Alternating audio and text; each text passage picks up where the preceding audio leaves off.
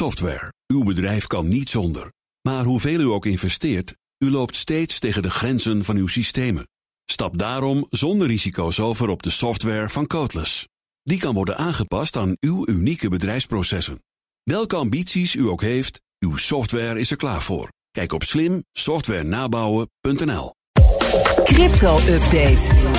We gaan naar Herbert Bakkenstein, presentator van BNR's Cryptocast... ons programma voor bitcoin en andere digitale coins. Herbert, goedemorgen.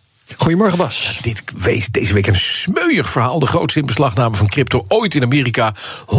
100.000 bitcoins ter waarde van 4 miljard bij eh, meneer Liechtenstein en zijn vrouw Heather Morgan. Net dertigers. Ja.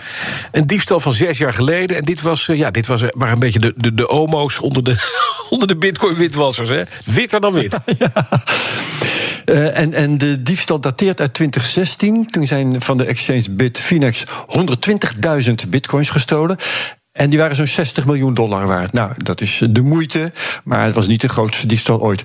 Wat gebeurt er nou in crypto? Hoe langer je wacht, hoe groter zo'n diefstal wordt in dollars. Doordat die bitcoin duurder wordt. De hele buit zou nu 5,5 miljard dollar waard zijn. Dat is leuk om En nu eh, te inderdaad, vervolgen. dus, eh, ja, om precies te zijn zijn er nu 95.000 bitcoins teruggevonden. eh, waarde kleine 4 miljard dollar. En dat is dus een record in dollars. Ehm, en is inderdaad twee personen geïnteresse- geïnteresseerd, gearresteerd. Eh, Ilja Lichtenstein, Heather Morgan. ja, ongeveer op heterdaad betrapt bij het witwassen van die bitcoins. Ja, die mevrouw Morgan die zit een beetje in de comedy-hoek, begrijp ik. Ja, een beetje. Eh, Haar eigen LinkedIn-profiel zegt dat. En nou is er een Twitter-account dat heet VX Underground. VX Underground. Die heeft een TikTok-video van haar opgeduikeld. met iets wat bedoeld is als komische rap. Let op. This bitch is Turkish, the pressure luck. Looking like jerk off dance. Looking like a gay male stripper. But my synesthesia world is even Wat is dit? ja. Ja. Eh, nou, nou, het is voor- vooral onbedoeld komisch volgens mij. Ja. Eh, ook als je het dansje ziet. Dus ik zou even kijken op dat account VX Underground. Ehm, en het is niet eens eigen werk, want als je goed luistert, dan rapt ze mee met de bestaande opname. Nou, ja, dus oké, eh, geen talent. En nou is ze dus ook al gezakt voor het examen mis. Jammer. dat is een beetje jammer, ja. Die 25.000 nog ontbrekende bitcoins, eh, hebben ze die inderdaad weggewassen? Ja, da- daar zijn ze dan blijkbaar toch in geslaagd. Eh, ze hebben grote aantallen transacties uitgevoerd, eh, is nu bekendgemaakt, van en naar bitcoin-wasmachines. Ik weet niet of je dat wist, maar dat zijn wallets waaruit alle richtingen bitcoins in verdwijnen en waar je ze ook weer uit kunt halen, maar daarna is niet meer te zien welke bitcoin waar vandaan is gekomen. Ze hebben veel gehandeld in privacy coins, als bijvoorbeeld Monero, waarvan de sporen veel moeilijker te volgen zijn dan die van bitcoin. Ja, eh, de FBI heeft een soort digitale huiszoeking gedaan, hebben hun wallets opgeduikeld en de private keys te pakken gekregen. En daardoor zijn de resterende coins, die 95.000, nu onder controle van de feds. Juist. Dan eventjes iemand die al in de gevangenis zit, is Julian Assange van Wikileaks. Voor hem is gecollecteerd en niet zo slecht ook, hè? Ja, hij zit gevangen in Engeland, zoals je weet, eh, in afwachting van mogelijke uitlevering aan de VS.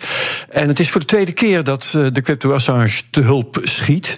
De eerste keer dat was toen Wikileaks een video had gepubliceerd. Dat is het begin van die hele affaire rond Assange, waarin de Amerikaanse helikopterbemanning een team Iraakse journalisten van Reuters in Bagdad eh, over de kling joeg. Collateral Murder heette die video.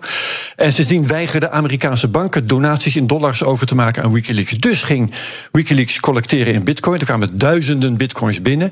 En de bitcoin begon aan de opmars. En Wikileaks werd een hele rijke organisatie. Dus dat was het eerste succes van eh, Wikileaks met bitcoin. Maar nu gecollecteerd in Ether en... Ja, sorry, eh, 17.422 eters zijn er binnengekomen. Dat is meer dan 53 miljoen dollar bij de huidige koers. Voor juridische steun aan, eh, aan Assange. En daar kun je wel een advocaat voor huren. Ehm, er gaat een kunstwerk geveild worden, dat is waar het om gaat. Eh, en daar staat een bod voor van, ik weet niet wie, van 4242 eters. Ja. En dat fonds waar nu die 50 miljoen in zit, gaat nu meebieden en moet haast wel winnen. Want ja, ze hebben vier keer zoveel in kas als het staande bod. Mooi. Dan, wat heb je in de CryptoCast deze week tenslotte?